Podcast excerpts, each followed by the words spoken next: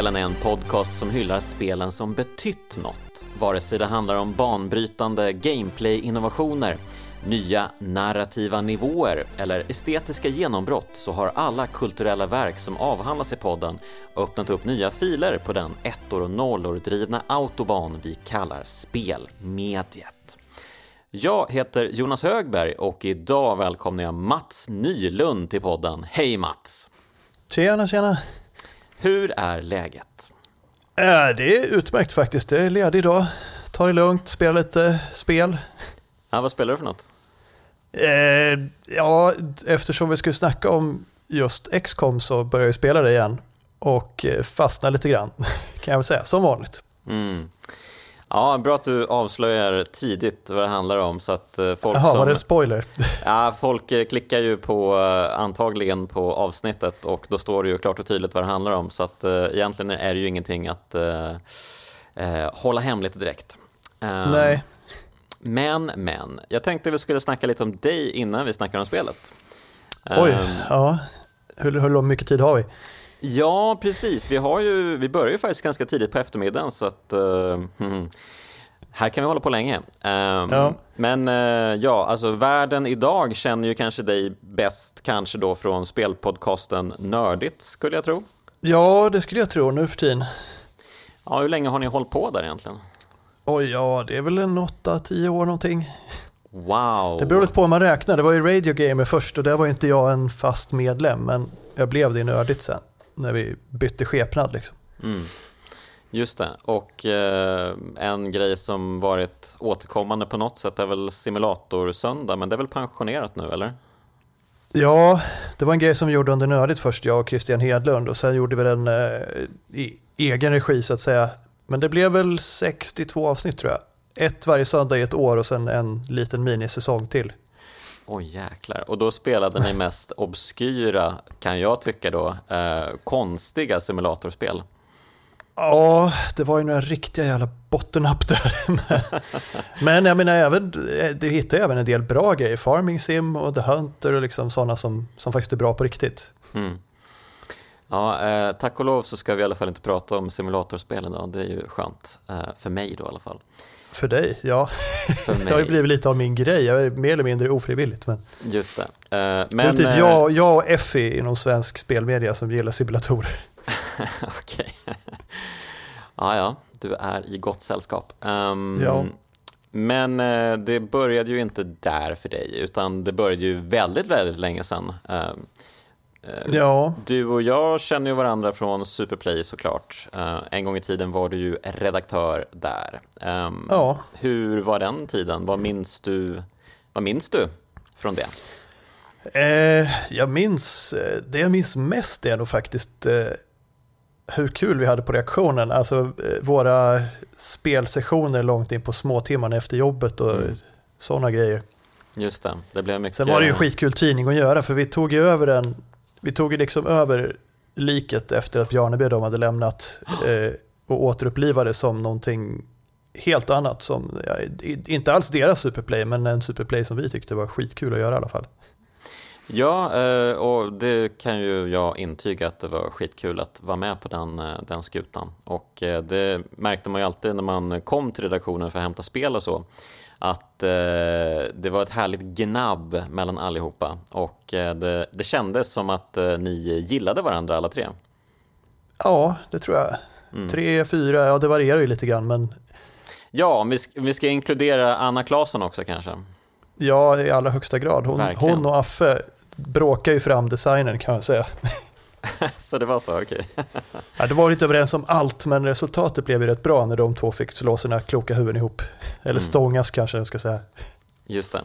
Eh, och du var ju redaktör. Vad hade du för, liksom, eh, vad var dina arbetsuppgifter så att säga? Eh, ja, lite grann hade jag väl kontakt med frilansare men mest så hade jag väl kontakt med branschen och liksom hantera kontakter med, med PR och, och diverse spelutgivare och spelutvecklare och sånt. Mm. Och åkte på massa reportageresor och så.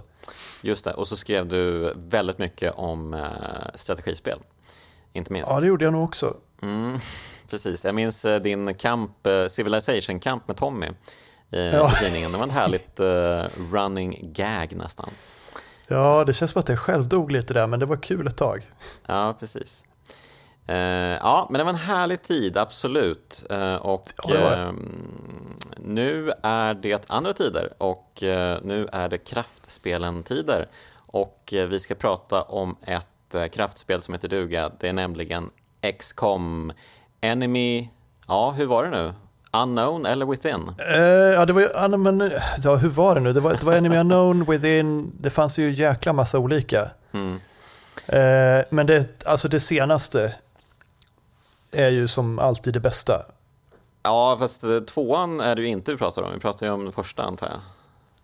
Ja, alltså det kan väl hända att vi kommer prata lite om båda. Jag vet inte. Ja, det kan vi absolut göra. Men, eh, men du tycker att eh, det första, eller expansionen till det första, det är det som, gör, det är det som är det bästa, eller? Ja, eller just nu så tycker jag ju att, nu ska vi se, XCOM 2, vad heter det, The Chose, War of the Chosen. Ah, expansionen dit. Okay. är ju det som liksom är mm. det ultimata XCOM för mig om man säger. Okej, okay, okay. Jag har ju spelat... hela... Jag har ju spelat XCOM uh, Enemy Within Unknown uh, då, så att, uh, jag hoppas att vi kan prata om det. ja, vi pratar om vilket du vill. Jag, jag har Men... tillbringat väldigt många timmar med alla spel i den här serien. ja, jag kan tänka mig det. Och, du har väl framf- och jag antar att du har spelat originalet också? Ja, det gjorde jag. Det var, jag bodde i USA när det kom. Jag och min rumskompis eh, hade inte så mycket pengar, men vi hade varsin dator. Så vi skramlade till ett x av XCOM och sen eh, så turades vi om med det. Just det, och det var XCOM UFO Defense då? Ja, och det var, eh, det kom på CD-skiva. Jag kommer ihåg att vi höll på liksom jonglerande CD-skivan mellan oss. För det gick liksom att spela en stund utan skivan. Sen var man tvungen att ha det och så fick man kuta in till den andras rum och hämta skivan. okay. Det blev rätt repig med tiden. Okej, okay, kul. Um, ja, men det, alltså redan eh, det. Jag, jag har ju inte spelat det, men jag har ju bara kikat lite Let's Play-genomgångar och så. Uh, det är ganska ospelbart nu för tiden, särskilt om man har spelat de nya. Ja, men jag kan tänka mig det. Men alltså, det, var ju, det är ju helt sjukt vad mycket, mm, vad mycket de hade klämt in i spelet. Det fanns ju så sjukt mycket att eh, göra och hantera. Ja, förstörbar terräng liksom på den tiden, på 90-talet. Mm, ja, helt sjukt. Och allt ja. det här liksom bashanteringen var ju helt bananas vad man kunde pyssla med. Ja, ja den, den finns ju med, mm. kan man väl säga, i det här. Och sen eh, i en annan form i tvåan då. Ja, precis. De har ju förenklat det lite. Men ja. eh, det är ju Firaxis då som har gjort den här, eh, vad ska man säga, reimaginingen av eh, originalet. Ja. Ehm, och ehm, vad, ehm, alltså varför, eh, varför pratar vi om det här spelet Mats? Vad betyder det för dig? Eh, oj, ja, alltså jag har ju, eftersom jag har jobbat som speljournalist i vad det nu blir, 22 år, mm. om man räknar lite frilansande nu på slutet, så har jag spelat så extremt mycket spel och det är väldigt, väldigt få som fastnar. Så, alltså, du vet ju själv, mm. spel som man spelar när man inte skriver om dem, det är försvinnande få. Liksom. Mm. Men eh, det här är ett av dem som jag återkommit till. Och liksom, originalet som vi nämnde nyss, det har jag ju installerat om och spelat minst en gång per år ända tills, eh, tills eh, XCOM Enemy Unknown, Enemy Within, vad man nu kallar det, tills det kom. Mm, okay. Herregud, uh, då, ja, är, då är du det, verkligen... Det är ett av mina, ett av mina bästa spel. Jag, alltså jag hatar att ranka spel, men det här är ju definitivt på min topp fem i alla fall. Wow, okej. Okay. Um, ehm, men uh, vad, uh, vad är det då, alltså det här spelet, uh, det, alltså vad det handlar om, det, det, är ju som ursprungstiteln antyder så är det ju liksom man försvarar sig mot utomjordingar som angriper jorden på Uh, olika sätt. Um, mm. Och uh, det gör man då dels genom uh, omgångsbaserade strider och den här bashanteringen. Och, ja, Geoscape. Just det, Geoscape. Jag läste att Julian Gollop, ursprungsutvecklaren, var lite sur på att Geoscape var så förenklad i Firaxis reimagining. Ja, det har jag inte hört, men det kan jag tänka mig. Han, han hade väl en vision, men eh, alltså jag tycker att Firaxis har tagit det bästa med XCOM och gjort det liksom lite mer lättillgängligt utan att döma ner det. Men mm. det kanske inte han håller med om. jag vet inte, han tänkte väl mest på det här att man eh, i ursprungsspelet kunde placera ut sin bas eh, på världskartan liksom och eh, ha lite mera um, um, ytterligare detaljer kring um, liksom själva placerandet av de olika rummen i basen och sådär. Ja, lite, det var lite mer strategiskt om man la dem om basen skulle råka bli invaderad och sådär. Just det. Um, och det kunde den ju inte i Enemy Unknown, men sen när de gjorde den här expansionen Enemy Within så kom ju basinvasioner med. Mm, jag tror att det var många som eh, klagade över det från början för att det, det, var ju en rätt, eller jag ska inte säga att det var en stor del, men det var en viktig del. Det var ett, ett extremt kritiskt moment i originalspelet när det hände. Mm. Just det, uh, och då precis, det var ganska, där, där kunde liksom vad som helst uh, gå fel antar jag. Om man hade byggt ja. basen fel som vi var inne på. Ja, precis. Ja, men um, om vi ska gå in på lite mera, um, själva striderna då, uh, mer mm. liksom in detail. Vad, vad är det med dem som är så speciella och så roliga?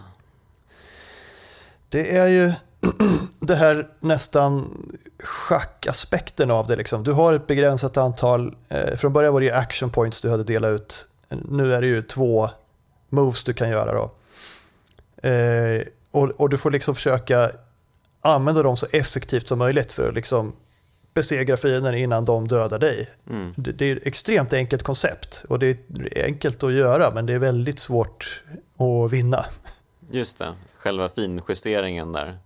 Ja, eh. det är lätt att göra ett misstag som sabbar allting som du knappt kan komma tillbaka ifrån. Liksom.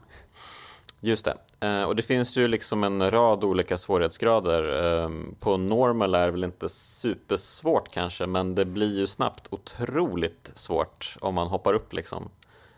Mm.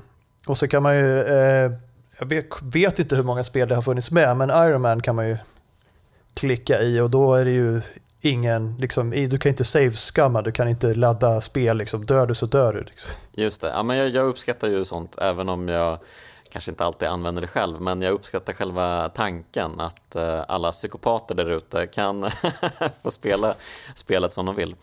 Alla självplågare, ja. Just det, har du kört Iron Man någon gång? Uh, nej, det har jag nog inte, fast jag, jag kör en lite Iron Man light. Jag försöker att inte ladda spel. Alltså mm. jag, jag försöker, om, liksom, om folk dör på ett uppdrag, då är de döda. Just det. Jag save-skammar liksom inte för att ta mig igenom svåra uppdrag. Men jag kör inte Ironman heller för jag vill liksom ha möjligheten hellre än att bara liksom kasta bort en hel kväll av spelande på ett misstag. Så. Mm. Eh, och, eh, nej men, och man vill ju ogärna eh, tappa enheter eftersom de blir ju lite smått så här, eh, personliga också. Eh, de har ja, ju... Särskilt om man döper dem efter sina kompisar eller medarbetare eller någonting. Just det, precis, det kan man göra. Ja. Mycket roligt. Um, ja, men precis, de blir ju väldigt uh, de blir ju speciella då. Um, och mm. uh, lite närmare hjärtat också. Um, så att uh, då händer det ju kanske, för mig i alla fall, att jag save-skammar ganska mycket. ja, här kommer det fram hemligheter. För att undvika emotionella skärsår. Ja. Precis, men ja. Men det är, ju, det är ju väldigt kul och det är ju liksom det är ju ett antal olika liksom, scenarion som liksom slumpas runt. Jag menar, det, det är ju slumpmässiga banor och slumpmässiga... Eh, eller banorna kanske inte är slumpmässiga, men själva fiendeplaceringen är väl slumpmässiga. Um, ja, alltså jag tror, om jag minns rätt, så är det procedurgenererade kartor fast med vissa förutbestämda bitar. Ja, just det. Så att du kan hamna i ett köpcenter, men då har, då har du liksom köpcenter ut på, på ett visst sätt, men parkeringen mm. kanske har lite olika grejer på. Så där, så. Mm. Och sen är vissa kartor är ju helt handdesignade. Ja, okej, okay, de är det? Ja, okay. ja, när du liksom invaderar fiendebaser och sånt där, då är det ju det. Då är det alltid samma karta. Precis. Eh, det finns ju tre liksom, uppdrag man måste klara um, mm. i spelet. Ehm, eller ja, man måste väl eh, göra lite andra saker också, men eh, det är väl så här stora uppdrag som man ska klara i alla fall. Um, I uh, Enemy Unknown tänker jag då framförallt på. Um, Ja, du måste ju besegra utomjordingarna liksom. Exakt, så då ska man Ta infiltrera. fighten till dem. Exakt, så först ska man ju tillfångata någon, ett par utomjordingar levande och sen ska man ju eh, extrahera information från dem och så ska man ge sig in i deras underjordiska bas och eh, hitta de här superutomjordingarna som uh, har mind control och allt sånt där liksom.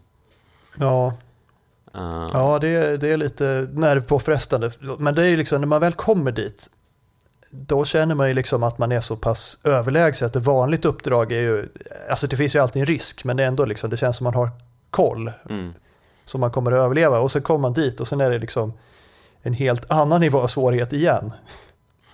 precis. Eh, ja men det, det är ju väldigt, eh, alltså allting är så ehm, smart uträknat tycker jag. Det, alla de här eh, olika eh, karaktärsklasserna Um, är ju jätteroliga och jag älskar också de här eh, skillträden, uh, eh, att man får välja en av två skills och sen uh, hoppa runt mellan liksom, i takt med att man levlar upp sina karaktärer och sådär. Ehm, Ja, det är rätt smart. Och så är det, det är ju, det blir ju att man specialiserar no, olika snubbar på en viss. Och jag brukar alltid ge dem så här olika färgade pansar för att liksom så här rosa är medics och så vidare. Okej. Så det, det finns ju inte sådana klasser, men det finns ju liksom vissa grejer du kan ge dem och vissa förmågor du kan ge dem så att de specialiserar sig kanske på hela eller, eller blir bättre med granater eller något sånt där. Mm, just det. Ehm, ja men precis, granater är ju viktigt och alla de här äh, extra grejerna man kan byta ut granaterna mot är ju också um, fräcka saker. Det finns uh, väldigt roliga vapen i spelet också. Man lå- låser ju upp uh, laservapen lite senare. Ehm, och så kan... Lite för sent känns det alltid som. Liksom. Ja, just det. Men det där är också en eh, detalj som är värd att uppmärksamma. Det här att man eh, eh, själva bashanteringen, man, man måste ju liksom hela tiden se till att allting rullar på där. Att eh, forskarna gör sin grej. Att, Ja. eh, mm, eh, vad säger man, tillverkarna, engineering, eh, utvecklar Ja, allting. ingenjörerna kanske. Ingenjörerna kanske, precis. Att de, eh, att de dels eh, bygger nya ehm, enheter, eller liksom, ja, vad säger man, alltså laboratorium och sådana saker och kraftenheter och sånt till basen. Och Ja. att de bygger nya eh, ut, rustningar och vapen och sånt till eh, karaktärerna. Ja, precis. Och du har ju aldrig tillräckligt. Det är ju en av storheterna med spelet. Att det känns som att det liksom det försöker tänja ut resurserna för att liksom passa på en alldeles för stor yta. Det går liksom inte, men ändå lyckas man på något sätt. Just det, och eh, ja men precis, och så måste man ju hela tiden eh, se till att eh, världen inte eh, drabbas av panik. alltså man Ja, måste ju... så att nationer överger den. Eller det är väl förenklat, det är ju, det är ju världsdelar, men Ja, just det. Men precis. Ehm, och det är ju också, det är också en sån här nervdallrande sak som eh, lätt kan gå fel också om man gör ja, fel beslut. ja precis. Det är liksom, oj, där tappade jag Afrika. Det var liksom en fjärdedel av min inkomst. Nu kan jag inte bygga några stridsvagnar. Liksom. Mm. Eller vad man ska kalla de här eh, som man kan bygga sen. Eh, tänker du på Mexen eller? Ja, Ja, precis. De kom väl också i expansionen ehm, och de är ju svinfräcka. Ehm, Ja, de är ju det. Eh, Ja, ja man, alltså man bör ju nästan idag, eftersom spelet är hyfsat gammalt, så räknar, räknar jag nästan med att alla som köper det även kör med expansionen. För det, det är en ja. integrerad del av spelet tycker jag. Ja, men precis. Expansionen är ju liksom inte en, eh, en liksom del som skiljer sig utan det, det är ju som du säger, det är ju en sak som gör liksom huvudkampanjen roligare och eh, lite fläskigare bara. Ja, och det där har de expanderat på sen i tvåan, att det liksom tilläggen, det, det finns ju ja, det finns ju en stor expansion till tvåan som det gör med ettan. Mm. Och i båda fallen så, ja som du säger, det expanderar kampanjen, gör den roligare, ger det mer att göra och lägger till lite roliga enheter och sådär. Mm. Ja, precis. Ehm, det, det känns verkligen djupt på många plan spelet. Ehm, men ja, handlingen kanske inte är superdjup och eh, röstskådespelet kanske inte är det bästa heller. Eh, och, Nej, men jag gillar det ändå, för det är lite, så här, det är lite känsla av, vad ska man säga, eh, gamla kalkonskräckisar eller, eller så här sci-fi-filmer från 60-talet kanske. mm, det var ju jävligt cheesy liksom, och det, det är det här också. Jag, det, jag tycker de fångar den känslan, jag tror att det är med flit. Just det, lite Plan 9 from Outer Space-känslan. Ja, mm. lite så. ja, varför inte? Varför inte? Um, och jag tycker att det är kul att de hela tiden slåss om uh, befälhavarens uppmärksamhet. Uh, att de bara, men du måste lyssna på mig, du måste ge mig pengar och ge forskningen och satsa på mig. Nej, du måste lyssna på ingenjörerna, kom igen, det är vi som är... Uh, ja, bär. Ja, ja och, och Chen som alltid klagar på men du får inte använda så mycket granater, du får mindre grejer att ta hem till labbet. Liksom. Just det, just det, precis. Ja, shit. Men eh, just de här turbaserade striderna är ju svinroliga och eh, jag har ju inte spelat jättemånga sådana här spel eh, av den här genren. Det är ju typ Fire Emblem och sådana liksom lite mm. gulligare varianter. Men det här är ju verkligen hardcore. Um, det finns något öststatsspel som heter, vänta nu, jag kommer inte ihåg vad det första hette, men det andra heter Hammer and Sickle. Aha, okay. Hammaren och skäran alltså. Och det, det är nästan exakt som XCOM fast i ett eh, fiktivt andra världskrig där nazisterna har typ laservapen. Okej, det låter ju verkligen som typ det här ja. Ja, okay. ja det är nästan exakt som XCOM. Det är en serie som jag hoppas att de kommer göra en fortsättning på också. Ja, du tyckte den var bra? Ja, ja, den var skitbra. Mm, okay. kom, när kom inte den? Lika bra som XCOM. Oj, uh, puh, jag vet inte. Slutet av 90-talet, början 2000 kanske. Okej, okay, okej. Okay. Ja, jag läste ju lite om han Julian Gollop och uh, hur han inte riktigt lyckats uh, återskapa succén med ursprungs uh, XCOM. han släppte väl något spel för bara något år sedan eller två. Som Phoenix in... Point tänker du på? Ja, just det. Eh, har du spelat det? Uh, ja, lite grann. Jag har tänkt att jag ska sätta mig in i det eftersom det, det är liksom det är hans, hans version av modernt XCOM så jag vill ju verkligen spela det men det har liksom inte blivit av. Jag har mm. inte hört jättebra saker. Nej men precis, det är ju ganska ljumma recensioner och eh, ja. många säger ju att eh, det, liksom, det taktiska eh, värdet är ganska lågt i det här spelet jämfört med XCOM och sådär. Vilket ju, ja, det är jättekonstigt. Eh, om han nu själv klagade på att, det att de hade dummat ner vissa detaljer i XCOM så känns det ju... Ja, mm. jo precis. Och sen har du ju, vad heter det, eh, nu har jag glömt vad det heter.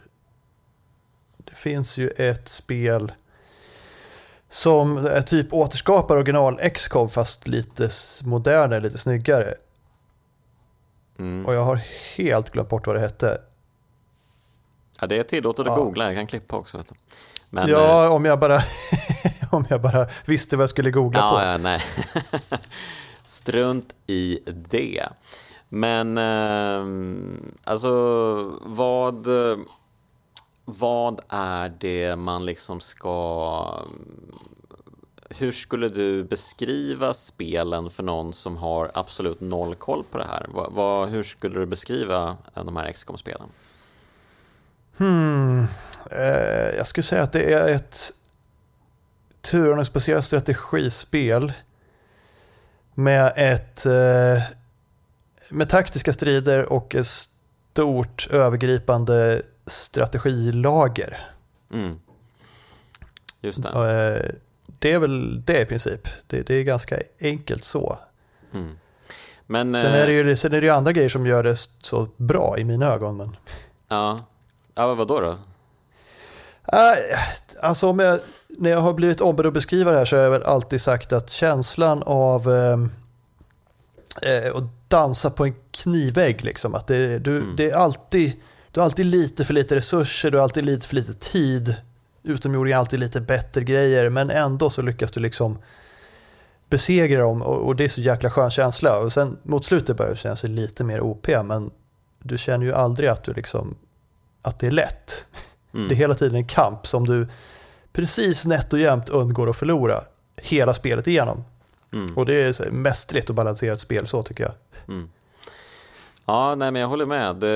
Jag, har ju inte, jag orkade inte spela igenom hela spelet eh, nu, men jag kom kanske halvvägs då. Det, det jag tror ju... jag har gjort det två eller tre gånger. Ja, du har gjort det två eller tre gånger? Oj. Ja.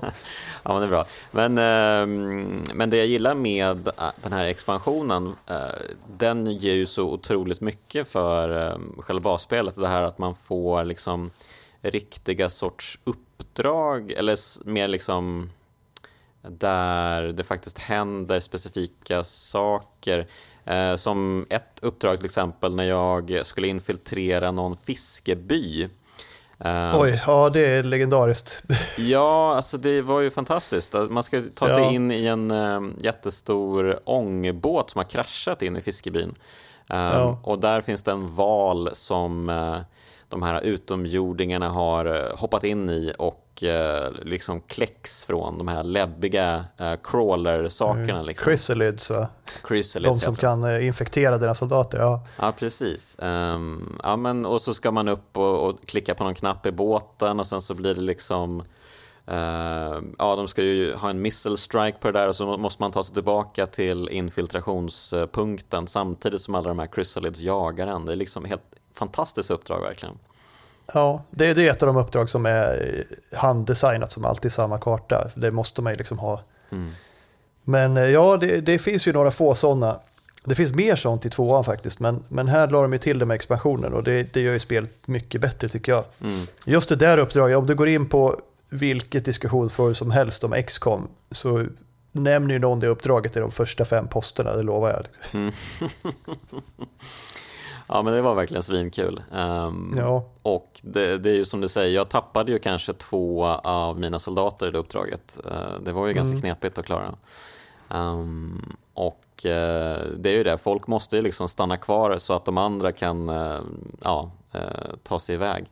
Uh, ja, det, alltså det ställer ju hela taktiken på huvudet för att du är ju van att ta det försiktigt och liksom inte så aktivera alla aliens på en gång eller låta alla se dig och ta det varligt och liksom ha overwatch så att dina trupper kan skjuta på fiender som rör sig. Mm. Och plötsligt måste du liksom springa, du har en knapp tid att skjuta men du måste för att det är utomjordingar i vägen. Liksom. Mm. Det, ja, det är fantastiskt. Ja, det är grymt bra. Uh, ja, men just, just Overwatch-mekaniken är ju, uh, det är ju, det är ju typ det jag tänker på nästan när jag tänker på XCOM. Uh, det här att man kan ehm, eh, se till att ens karaktärer skjuter på fiender som rör sig när det är deras drag och så. Ja, jag vet inte om det var XCOM som introducerade det där eller om det var någon före, men det var definitivt det som etablerade det. Ja, men precis. Um, ja, precis. Ursprungs XCOM möjligtvis gjorde det. Ja, precis. Du var tvungen att spara och där fick man ju räkna poäng. Så du, du visste liksom att jag måste ha 25 poäng kvar för att de ska kunna gå in i Overwatch. Liksom. Mm. och det är ju, alltså, för de som inte vet vad Overwatch betyder, det är ju liksom att de bara de är beredda på att skjuta. Och om någon rör sig framför dem på fiendens eh, omgång, då skjuter de. Mm. Så det är enormt viktigt i det här spelet där det är så lätt att dö. Liksom. Just det. Um, ja, och så måste man hålla koll på uh, ammunitionen också. Ibland kanske man måste sumpa ett helt drag åt att någon måste ladda om precis när fiender uh, befinner sig runt hörnet och sådär. Liksom. Um, ja, men de har tagit bort att man faktiskt har fysisk ammunition, utom till raketer och granater och sånt. Ah, Okej, okay. det fanns i, i originalet eller? Ja, det var ju tvungen att ha magasin i ryggsäcken och sådär. Här är det mer att liksom ja, du måste ladda om när du har skjutit slut på ett magasin, men du har hur mycket som helst. Just det är ju, tycker jag är bra förenkling. Ja, precis. Jag hade nog blivit lite mm, panikslagen om jag även måste tänka på eh, ammunitionsdelen också. Ja, det räcker ju att man måste tänka på när man laddar om. För du vill ju inte liksom bli stående och bli tvungen att ladda om med en av dina värdefulla två moves liksom. Mm. När det är massa fiender runt omkring. Exakt. Um, en sak som är rolig är ju också att de har ju gjort så många olika fiender i spelet som alla mm. kompletterar varandra på ett väldigt bra sätt och eh, blir väldigt svåra när de liksom samsas på en och samma gång. Um, vi har ju liksom Eh, dels de vanliga, eh, vanliga utomjordingarna som ser ut som utomjordingar ska se ut. Eh, ja, små grå grejer. Ja, exakt. Jag tror de kallas för sektoids eller något sånt. Ja, i XCOM ja. Ja, precis. Um, och de gör ju oftast inte så mycket väsen av sig. De kan väl, i originalet kan de väl kontrollera varandra och göra den uh, enheten um, liksom hårdare och uh, se till att den mer packs a punch. Ja, um, precis. Men det är ju nackdel med det för dem, för att om du, om du dödar den som, som eh, kontrollerar, då dör ju den andra också, för de har ju en psykisk länk. Liksom. Just det.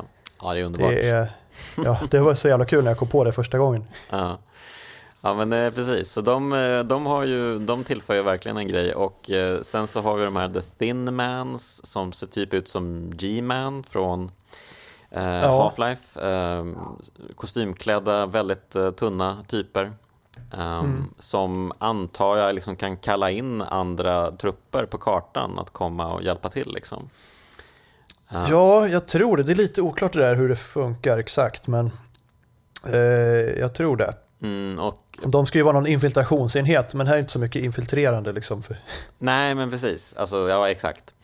Eh, det, det, man ser ju det i, vad är det, i början på XCOM 2 så ser man väl typ eh, när i det spelet så har ju allting gått åt pipan för mänskligheten. Vi har ju liksom blivit Ja, typ jorden är invaderad Ja, ur exakt. motståndsrörelsen. Ja. vi har blivit typ assimilerade av utomjordingar och då ser man ju en thin man stå och prata med någon regeringsledare typ uppe vid något uh, bås och medan mänskligheten tittar på typ. Uh, Ja, nu Ja. är vi väldigt chummy med de här typerna ja, precis. Och så visar det sig ju att de var eh, ormar hela tiden. Mm. Ja, men precis. Och, och sen eh, vet jag inte, jag tror de introducerar ganska många fina typer i expansionen också. Sådana här floaters som är typ biffiga överkroppar med jetpack på som ben. Eh, som, De är ganska jobbiga. ja, de är väldigt jobbiga tycker jag. Eh, och de kan ju så här nästan teleportera sig från ett ställe till ett annat. Eh, antar att de bara Ja, flyger upp. över Ja. hus och sådär. Ja. Och sen är det ju svårare att skjuta, mekaniken är så att det är svårare att skjuta uppåt och lättare att skjuta neråt. Just det. Ja, Så du har ju större chans att träffa om du skjuter uppifrån, så de har ju en fördel där. liksom. Bara en sån detalj, alltså det låter Ja. ju som ingenting, eh, som att ja, men det här har väl någon tänkt ut för länge sedan. Ja, antagligen absolut, men bara en sån detalj är guld värd ehm, när den samsas med alla andra detaljer. Ehm, Ja, det, det, är små, det är liksom, de har verkligen polerat mekaniken tills den glänser. mm. Det, det är inte mycket att klaga på där. Nej, precis. Och sen eh, finns det ju de här bläckfiskliknande typerna som jag tror kallas för seekers som eh, de kan ju bli osynliga och smyga sig på enheterna och eh, börja krama ihjäl dem. Man ju, Ja, de är också lite småirriterande. precis, då måste man ju ha någon enhet eh, nära vid som kan hjälpa till och skjuta ner dem och, eh, och sådär. Ja, Ehm, ja, och sen så finns det ju de här typ som ser ut som Arnold Schwarzenegger nästan, de här elittrupperna antar jag. Ehm, eller ja, de ser ut som blockiga Duke Nukem-figurer nästan. Ehm, ja, Fantastiskt rolig design på dem. Uh, designen överlag är ju jättekul eh, på fienderna. ja den är det. Och de är ju liksom, de, de är lite så här en hommage till eh, 50-60-talets cheesy science fiction-filmer. Mm. Men, men de är ju designade så här. eh, Den grafiska designen är, är ju simpel och färgglad, men det gör ju ändå att det håller längre tror jag. Mm. Man tittar på det här om tio år så kommer det fortfarande se bra ut. Ja, och en annan sak som jag tänkt på som är väldigt viktig för spelet är ju Fog of War såklart. Det här att man bara ser en viss bit framåt ehm, Ja, runt ens eh, enheter där de befinner sig. Och det här har väl funnits ja, ur, urminnes tider antar jag. Jag vet inte vilket spel som börjar med Fog of War. Men det är ju nej, något ett, strategispel, ja men antagligen, kanske Civilization eller något. Eh, ja. något sånt. Ja, vi säger det tills vidare. Så får någon eh, lyssnare rätta oss kanske. Eh, men eh, det funkar det är också en sån här detalj, precis som det här kunna skjuta upp och ner, som verkligen är helt perfekt i sammanhanget när det liksom korrelerar med alla de andra ehm, taktiska bitarna. Ehm, Mm. Det är ju svin eh, egentligen.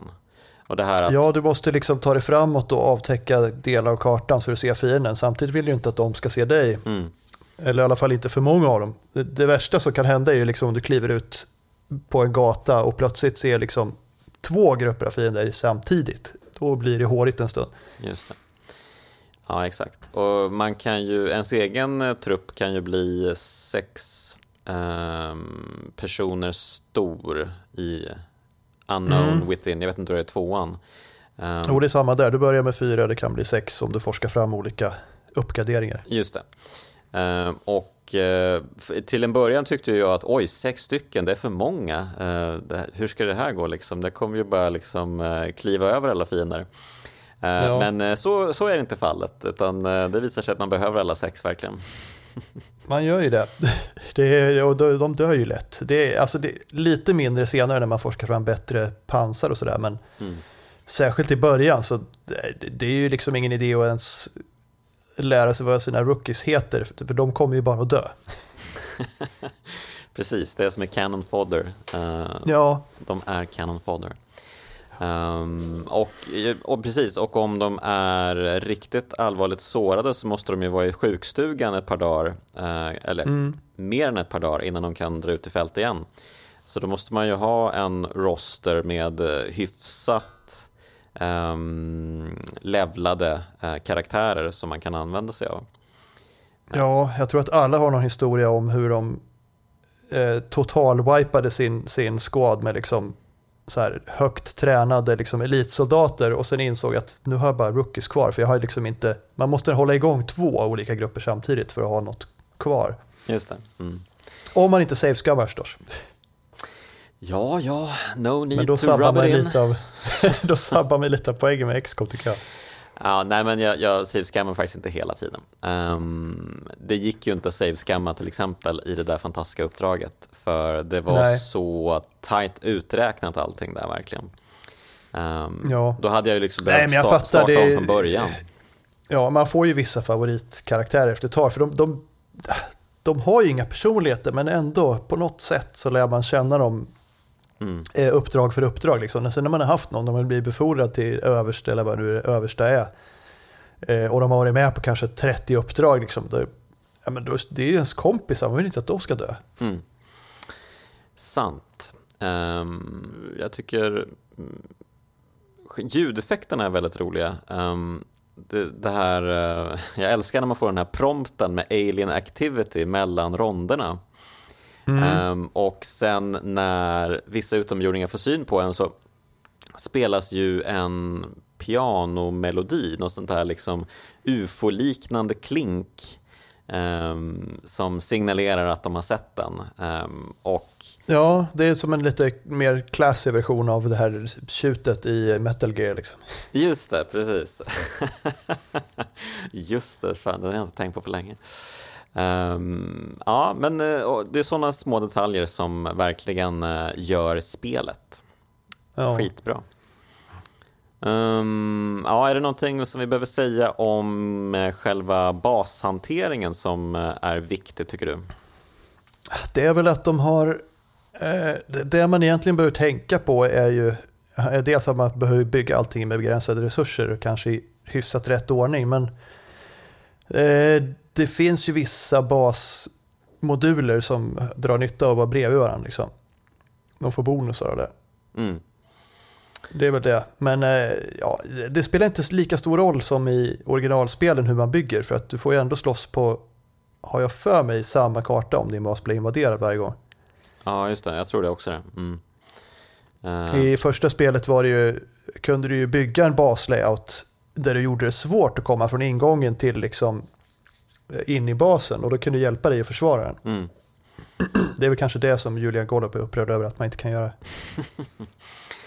ja, men eh, just eh, de här basinvasionerna, de är ju också roliga det att eh, alla ens karaktärer är ju inte riktigt tillgängliga från början heller, utan man börjar ju med bara några soldater och sen så måste man vänta ett par ronder innan resten kan join the fun liksom.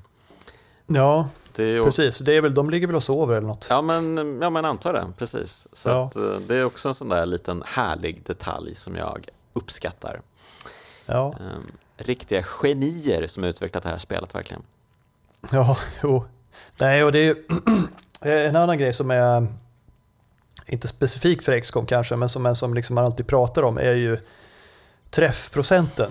För nu när du ska skjuta mm. en alien då ser du ju procent hur stor chans det är att träffa. Just det. Och det tar hänsyn till var du står, om du är högt eller lågt, om hur mycket cover fienden har och så vidare. Eh, och det där procentet är ju liksom ökänt för att liksom, även om du har 90% så kommer du garanterat att missa när det verkligen räknas. Liksom. Ja, det, det har hänt mig. Och det där kan ja, man ju bli men... extremt irriterad på, speciellt om man står liksom en meter ifrån. Ja, jag vet. Men, eh, men jag pratade faktiskt med eh, självaste, jag tror, jag vet inte om det var Sid Meier. Det var någon av dem som höll på att utveckla i alla fall för Axis när jag var där mm. för länge sedan. Eh, när det här spelet precis skulle komma. Och då sa de att nej men det där procenten, vi fuskar faktiskt lite med den. Den är faktiskt lite högre, eller lite lägre än vad den borde vara. Mm. Så om det står 80% då är det kanske 90 egentligen. Aha. Så de, de fuskar lite för att spelaren inte ska bli så besviken, men det funkar inte alltid. Okej. Okay. Hmm. Nej, men ibland undrar man ju när man har en shotgun och står öga mot öga mot en fiende eh, och det är liksom en blast som eh, är ganska wide. Det, det borde ja. ju vara 100 procent. Det är svårt att animera det så att det ser rimligt ut när de missar också. ja, fy fan. Uh, ja, men uh, det är verkligen en niggle som jag har, det håller jag med om. Mm. Ja, det är du inte ensam om. Det är, det är en grej som alla snackar om när det gäller XCOM. Liksom. Finns det något mer som uh, spelet borde gjort bättre? Jag vet inte, alltså jag tycker ju att den, hela den här spelserien rakt igenom är bland de bästa spel som har gjorts. Definitivt mm. strategispel. Mm. så jag, jag, jag har svårt att se om man ska kunna göra det bättre. Mm. Julia Gollop misslyckas ju. Uppenbarligen. Ja, precis, och kommer det bli något mer X-com nu från Firaxis? Vet man något om det? Jag vet inte, men de äger väl fortfarande licensen så jag kan tänka mig att det blir det. Mm. Men det är klart, det är, tvåan är ju det kompletta X-com så att säga. Det, det, är svårt att följa upp det tror jag. Mm. Det träffar, träffar så rätt på så många nivåer.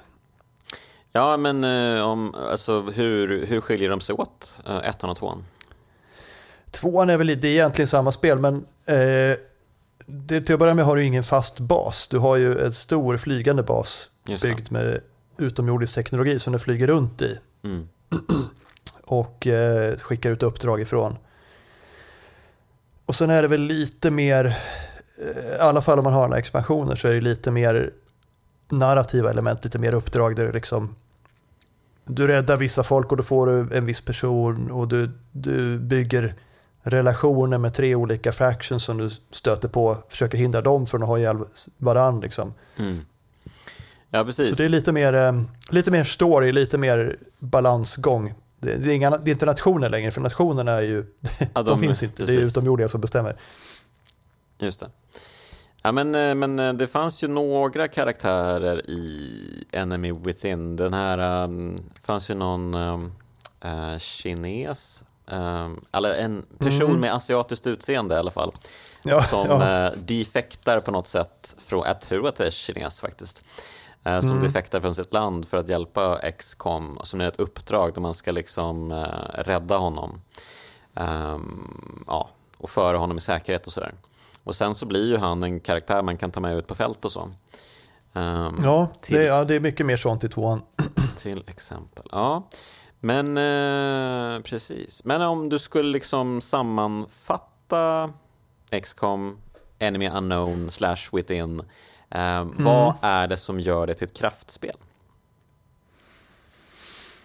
Uh, det, det, är nog det att uh, det, det är egentligen en, en, ny version av original XCOM, men XCOM är ju ett spel som mer eller mindre skapade en hel undergenre nästan på egen hand. Mm. Det här taktiska, turordningsbaserade.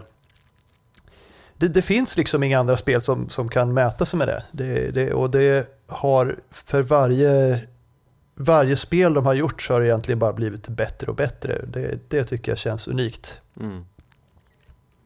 Ja, precis. Jag, jag... Det, det, det, är ett spel som definierar en genre kan man säga. Det är väl det som är, är kärnan. Mm.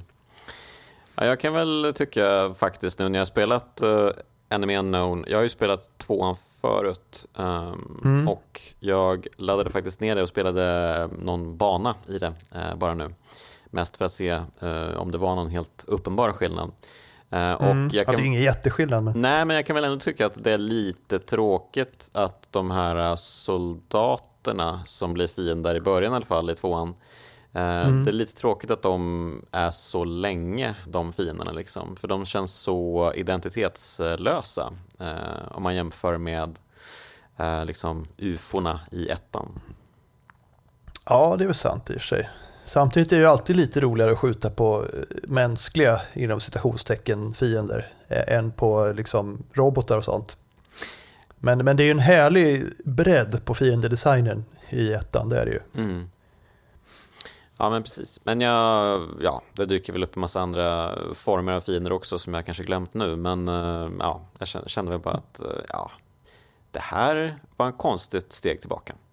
Uh, att de kommer ju så småningom, men i början är det ju mest advent och det är någon form av eh, så här mänsklig alien-hybrid. Mm. Som, de ser ut som mänskliga soldater. Mm. Men sen kommer det ju, eh, jag tror att det är kanske om man har War the Chosen. Som man bör ha till tvåan för det, det förbättrar spelet avsevärt. Men då, då finns det ju zombier också. Mm. Okay. Alltså kallas för The Lost. Och då, det är så här, det är jätterolig mekanik. Om du skjuter ihjäl en sån då får du en ny action. Ah, okay. Så så länge du har ammo i ditt vapen och du dödar en per, per turn liksom, så kan du bara skjuta en hel flock av dem själv. ja, fy fan. Okej, okay. ja vad kul. Ja, ja, men eh, du ser, det finns ju fortfarande saker att utveckla och eh, det visar de verkligen med råge. Men nu kanske, det, ja. nu kanske de har slut på idéer, vem vet? Det kanske därför inte kommer Jag något. tror inte det. Jag hoppas att det blir ett, eh, ett XCOM 3. Jag ser fram emot vad de ska hitta på. Mm. Ja, nej men verkligen. Det, jag håller ju med. Det, det, här är ju ett spel som är otroligt beroendeframkallande. Ehm, och jag, ja. jag trodde verkligen inte att jag kände väl lite så här, uh, ja men jag har ju spelat uh, de här spelen, ska jag orka med det här eller verkligen att spela om? Men det var ju inga konstigheter. Jag satt ju kanske i 6-7 uh, timmar och bara plöjde. det blir lätt att man gör det ja. Mm. Ja, och, nej men, och, och, och de här grejerna, det, expansionerna gör ju verkligen spelen så otroligt mycket bättre. Um, Verk, ja. Verkligen nä, nästan en nödvändighet om man vill liksom ha den riktiga XCOM-upplevelsen. Ja, jag skulle vilja påstå det. Det är bland de bästa expansioner eh, jag har varit med om. Det, finns, det är få spel som gör så mycket av expansionerna. Det är typ Snowrunner, kanske, på senare år. Snowrunner, nu tappar du mig helt. Vad är det? Eh, det är, man kör lastbilar i skogen och levererar stockar och sådär. Det är, det, alltså det, det, är inte simulator, det, det, men det är simulatorelement kan man säga. Mm -hmm. Okay. Eh, och eh, det, det, det var rätt stort från början och det har kommit ett år av expansionspaket och det kommer ett år till och det är liksom eh, ja, som ett helt nytt spel i content bara liksom. Och vad heter det? Här? Snowroller? Snowrunner. Snowrunner? Ja, wow. uppföljare till Spin Tires, som, eller Mudrunner, som var uppföljare till Spin Tires. Okej. Okay. Hmm. Ryska lastbilsspel. Ja, är det ryssar som utvecklar? Ja, det är klart. Ja, det är klart. Okay. Vem annars skulle göra ett spel om att köra lastbil i skogen? Liksom? Ja, vad underbart. Uh, ja. Men ja, nej, men det, det är liksom det, det är den nivån. Uh, det är ytterst få uh, spel som gör så helgjutna expansioner som verkligen gör spelet bättre och liksom, vad ska man säga, nästan gör det till ett annat spel. Mm. Ja, det är lustigt. Det här läste jag mig till då är ju det första Firaxis-spelet där Sid Meier inte var super superinblandad i utvecklingen.